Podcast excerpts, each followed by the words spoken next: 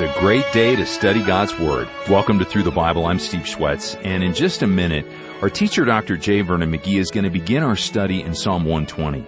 But first, he recorded a few thoughts of introduction to today's message, so let's listen now. We welcome you aboard the Bible bus today, friends. And we are going up to Jerusalem today. We are going up with about the next 15 Psalms.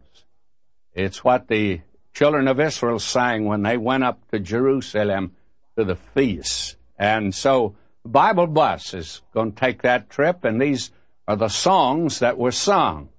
The road was rocky, but the music was not.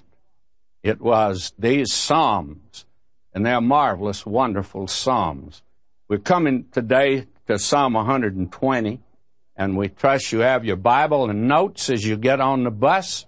And if you do not have the notes, all you have to do is write in and ask for them. We still have a bit to go in our study of Psalms, so if you haven't yet gotten your copy of Dr. McGee's free notes and outlines, they're available in a couple of different ways. First, you can download them by individual book. But even better, you can get a complete set of notes and outlines for all 66 books in one digital book called Briefing the Bible. You can download your free copy at ttb.org. Also, we have an abridged paperback version that's available and we'll happily send you one free copy, but additional paperbacks can also be purchased as well. And by the way, my favorite way is to read Briefing the Bible on the Kindle app. Again, you can find all the details at ttb.org or call us at 1-800-65-BIBLE if we can help. Now we got just enough time to share a couple of letters from our fellow passengers on the Bible bus. First, actually not a letter, but a Facebook post from a listener named Mark. God's providence is amazing. The book of Esther was where I first began listening to Dr. McGee over 25 years ago, Mark wrote. Through God's providence, I was saved by His wonderful grace by faith alone in my risen Savior, the Lord Jesus Christ. Amen and amen. Amen indeed, Mark. And thanks for faithfully joining us in God's Word for all these years. Next we hear from Scott. He's in Tennessee. I love the Bible bus every day and am amazed that every time I go through God's Word, He teaches me something new. God is so good. I certainly agree, Scott. I'm constantly amazed at what God is doing all over the world as shared in the World Prayer Team. God bless you all and thank you for keeping me anchored in God's Word. Well, it's great to hear from you, Scott. Thanks for studying with us each day and thanks for joining us on the World Prayer Team. And if you haven't already joined Scott, myself, and thousands of others as we pray for God's entire word to reach his entire world, you can sign up for that World Prayer Team email by going to ttb.org forward slash pray. Now our last note comes from Sherry in Springfield, Missouri. Just a quick note about how through the Bible, Dr. McGee and all of you have played an important part in our journey. I was diagnosed with stage two breast cancer. There were several weeks when we were uncertain of the diagnosis and I was terrified. While we had been occasional listeners, my husband Chris suggested that we listen to Dr. McGee at night in bed during those weeks of uncertainty. His voice of comfort and reassurance filled the quiet and darkness in a significant way. This helped us remain certain of God's love for us, His grace and His mercy. Since receiving my diagnosis, one with a 90% plus rate of survival, we have continued to listen every night before bed. Thank you for being our light in the middle of these dark days. Well, thank you, Sherry. Thanks for writing and sharing your story with us, and may God continue to hold you and Chris close as you study His Word. How's God using His Word in your life? You know that we'd love to hear your story. You can email it to us. It's easy. Just go to BibleBus at ttb.org or you can always send us a letter. We love those too. Box 7100, Pasadena, California 91109, or in Canada, Box 25325, London, Ontario N6C 6B1. And remember, you can also leave us a message at 1-865-BIBLE. Now let's pray for and with one another now. Heavenly Father, thank you for these songs that have been handed down from generation to generation. Would you bring us into your presence as we study them today? Grow our faith, Lord and as a result, let your glory and goodness be obvious in our lives. To God be the glory. In Jesus' name, amen. Let's turn now to Psalm 120 on Through the Bible with Dr. J. Vernon McGee. Now we've come at Psalm 120 to a package that is 15 Psalms, beginning with Psalm 120 and going through Psalm 134. They're called the Song of Degrees. That's the way I'm sure it is in your Bible. Actually, what we have here is, as Martin Luther translated it, the gradual Psalms are a song of the higher choir. And an outstanding Hebrew scholar has translated it the songs of the pilgrim caravans or on the homeward marches. Now, these 15 psalms were traveling songs and they were used, I think, in two different ways. When the captives returned from Babylon, they used these psalms. They sang them on the way. And this same word here of going up, you find it back in Ezra, the seventh chapter, verse 9. It says, For upon the first day of the first month began he, that is Ezra, to go up from Babylon. And that's the word, to go up. And on the first day of the fifth month came he to Jerusalem according to the good hand of his God upon him. Now, the most common use of these psalms was like this that three times a year God required and commanded all the males to go up to Jerusalem to worship. And when they went up to Jerusalem, they took their families along. And as they ascended to Jerusalem from every direction, from Jerusalem, actually out to all parts of the world of that day where they were scattered, why, they would sing these psalms on the way to Jerusalem. One day it would be one of the psalms, the next day they came closer and higher, and as they approached Jerusalem, why, they would continue to sing the psalms until they came to the last one, the 134th, and you find them standing in the sanctuary of the Lord singing praises to God. Now, these are songs of ascents. And they'd sing them along the route. And the families, of course, would join the men, and they went up then by families. And they're called, therefore, the Song of the Pilgrim Caravans. Now, you'll recall that we have one incident in the life of the Lord Jesus from the time of his virgin birth to the time he began his ministry when he was 30 years of age. Dr. Luke gives us that when they went up to Jerusalem. You will recall when he was 12 years of age, they were returning and they'd gone up for one of the feasts. And these three feasts, probably I should label them, they would be Passover and they would be Pentecost and Tabernacles. Now, at one of those feasts, why they went up.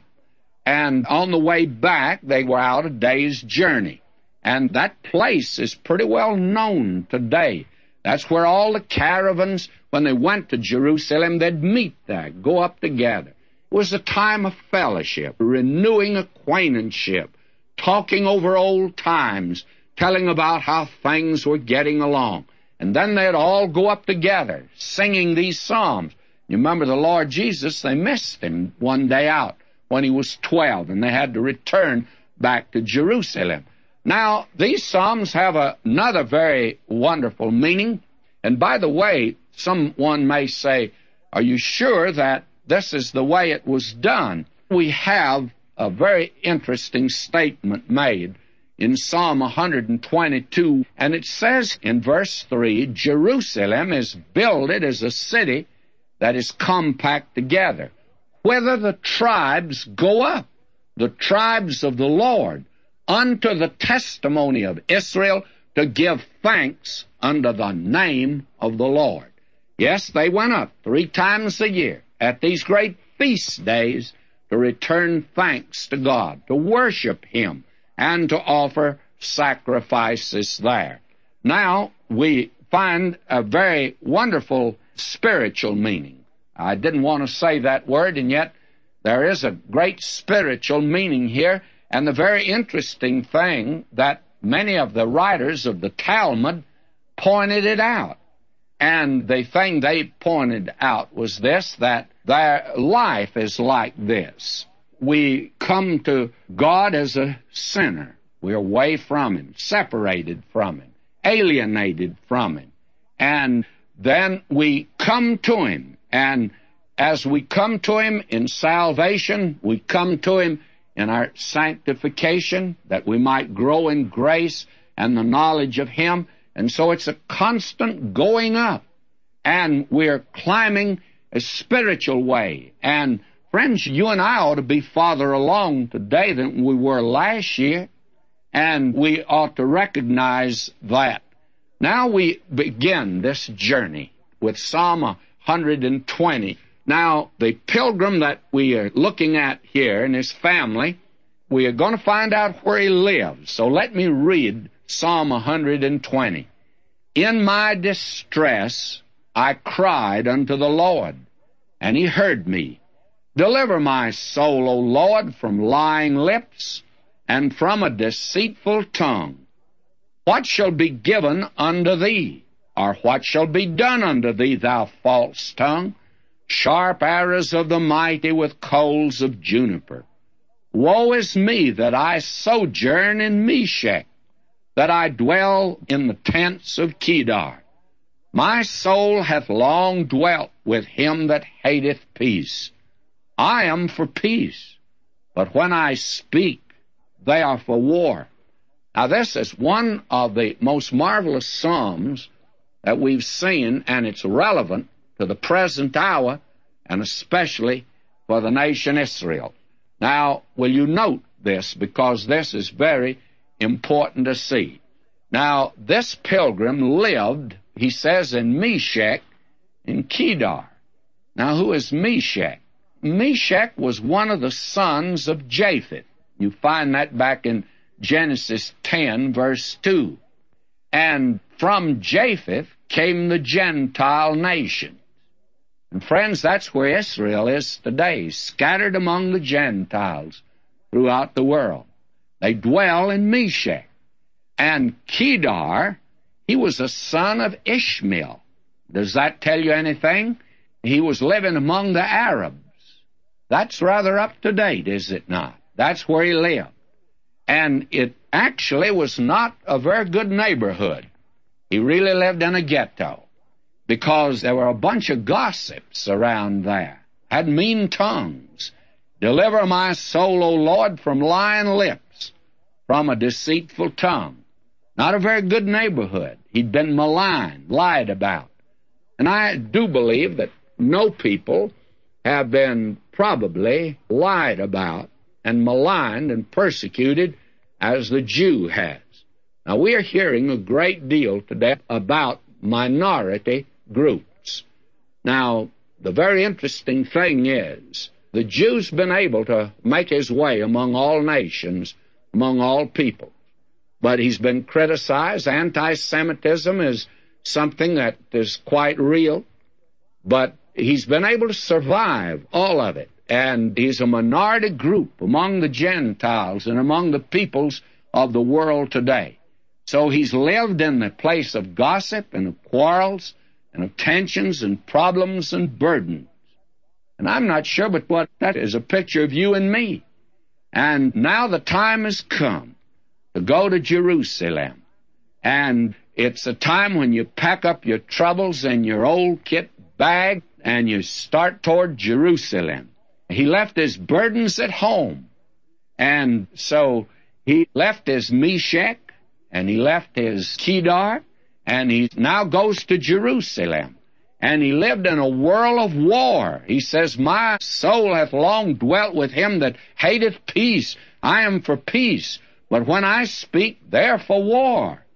That's rather up to date, isn't it? It's a wonder the high critic today who likes to move everything in the Bible up to date, that is, give it a late dating. It's too bad that he didn't have someone over there today write this because it's very much up to date, by the way. Now he's going up to Jerusalem to worship. And Jerusalem is the city of peace. Sure isn't today. It's rather dangerous place to be, by the way. But it was different then, and it's going to be different in the future. Now he's on the way up. We come to Psalm 121. Now he's come from some direction, north, east, south, and west, every direction. Now I will lift up mine eyes unto the hills from whence cometh my help. And I think that it would be well to change that here, and I can't quite understand why some of the translations that have attempted to make changes haven't made one at this particular point here, because it should be, it's a question. This man's not looking to the hills, he's looking to God. He makes it very clear. Shall I lift my eyes up to the hills? From whence cometh my help? Then he answers it. My help cometh from the Lord who made heaven and earth. Now you see the pilgrim is drawing nigh to Jerusalem. And any direction you come to Jerusalem, friends, you're going to come through the hills. First time I came to Jerusalem, I came from the east, across the Jordan River. And you come up some pretty rugged country. The second time I came from Tel Aviv, and drove up by bus that time. It was a car before, and the hills were hillier. And I've come from the south and I've come from the north. And friends, any direction you approach Jerusalem, you're in the hills. And so this man now has come inside of the hills of Judea.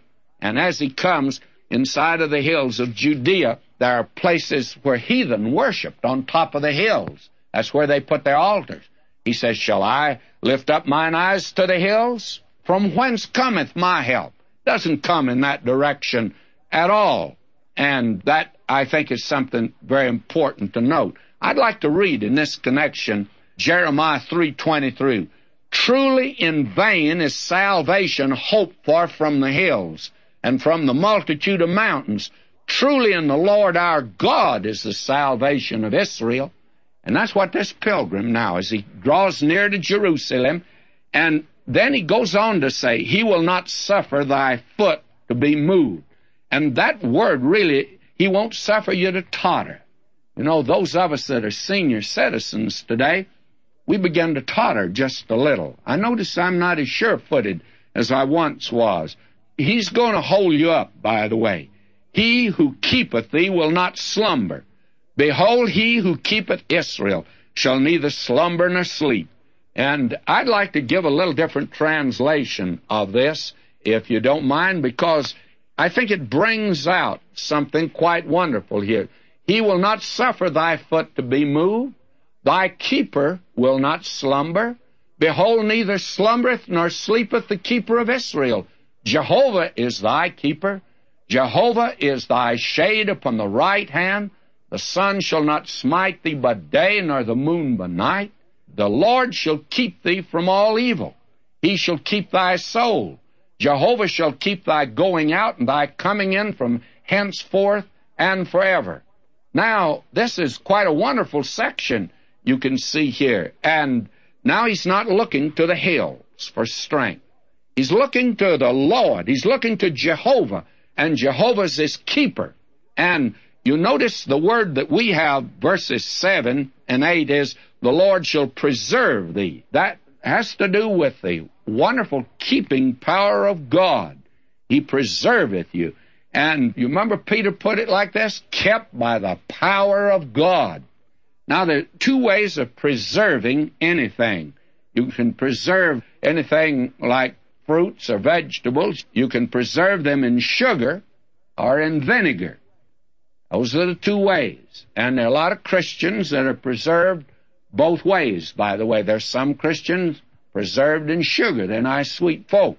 And the others that have been preserved in vinegar, and they're not quite so, you know, wonderful. The pilgrim now is moving toward Jerusalem along the route. And there are the hills. The Mount of Olives is there, you see. Mount Zion now.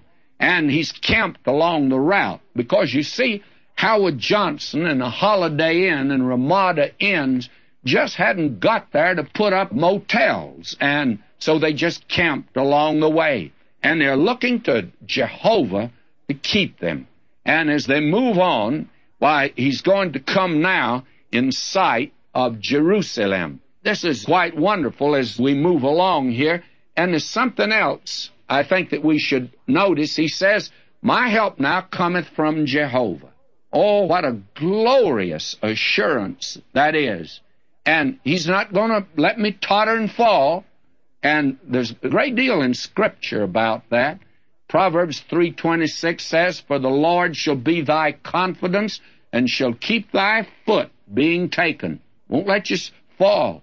And in Psalm 37, we've already seen that. Though he fall, he shall not be utterly cast down, for the Lord upholdeth him with his hand. And then again he says, He keepeth the feet of his saints. Wonderful. And you noticed he washed feet also.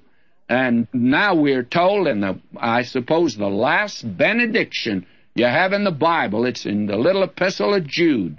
Now unto him that is able to keep you from not falling, stumbling, and to present you faultless before the presence of his glory with exceeding joy.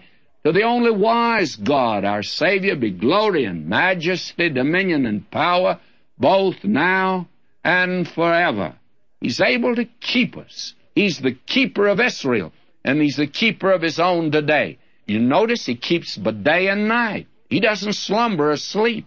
And the sun or the moon won't hurt you. That is, they came up at certain seasons, and that sun over there is hot, and he'd keep them in the heat. But what about the moon by night? Somebody says, now you don't believe that kind of thing, do you? Well, I don't know. You know, the word for the moon is luna. Can you think of a word that comes from that? Yeah, you're right. It's the word lunatic. It drives a lot of people crazy. Somebody says the moon doesn't affect us, does it? Well, it affects the tide. And I don't know. I can remember when I was young and I used to take a girl out on a date. And I want to tell you, friends, it sure made it quite unusual to get in the moonlight. The moon has an effect on us and He can keep you. He can keep you whether it's the sunshine or the moonlight. Say this is a very wonderful psalm. Now we're moving on, and we come to Psalm 123, and he's coming to Jerusalem now. And this psalm has been called the Eye of Hope. Will you notice it? Under thee lift I up mine eyes, O thou who dwellest in the heavens. Now he's making it very clear that God is not in a box in Jerusalem, and that the critic has been wrong when he has said that Israel thought God dwelt in a little temple in Jerusalem. He makes it abundantly clear here that he didn't believe that. He says, Unto thee lift up mine eyes, O thou that dwellest in the heavens. And he's the creator. And he says, Behold, as the eyes of servants look unto the hand of their masters, the eyes of a maiden unto the hand of her mistress, so our eyes wait upon the Lord our God until He has mercy upon us. I wonder if we look to God like that. You know, when you're working for somebody, you watch the clock and you watch the boss, you very sure you're working when he's watching you. May I say to you, how many of us live as if God is looking at us all the time? Well, He is. Verse 3 Have mercy upon us, O Lord, have mercy upon us, for we are exceedingly filled with contempt.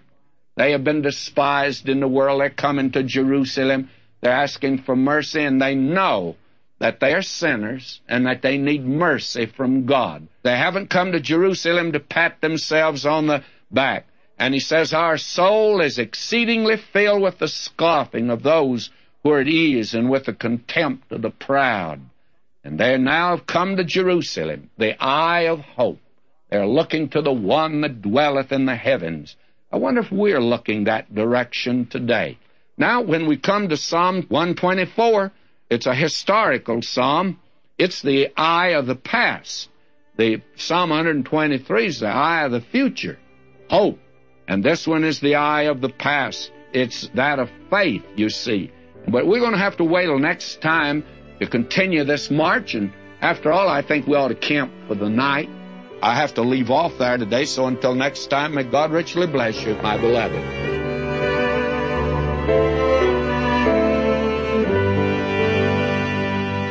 Well, as we camp for the night, actually for the weekend, let's take some time and read Psalm 122 to 143 in preparation for our next week's lessons, and I sure hope that you'll join me for this week's Sunday sermon. It's called, Does a God of Love Hate? You can listen online by app or see if your local station carries the Sunday sermon, all at ttb.org. I'm Steve Schwenke, and as always, I'll meet you right back here next time as we continue our amazing journey through the Bible.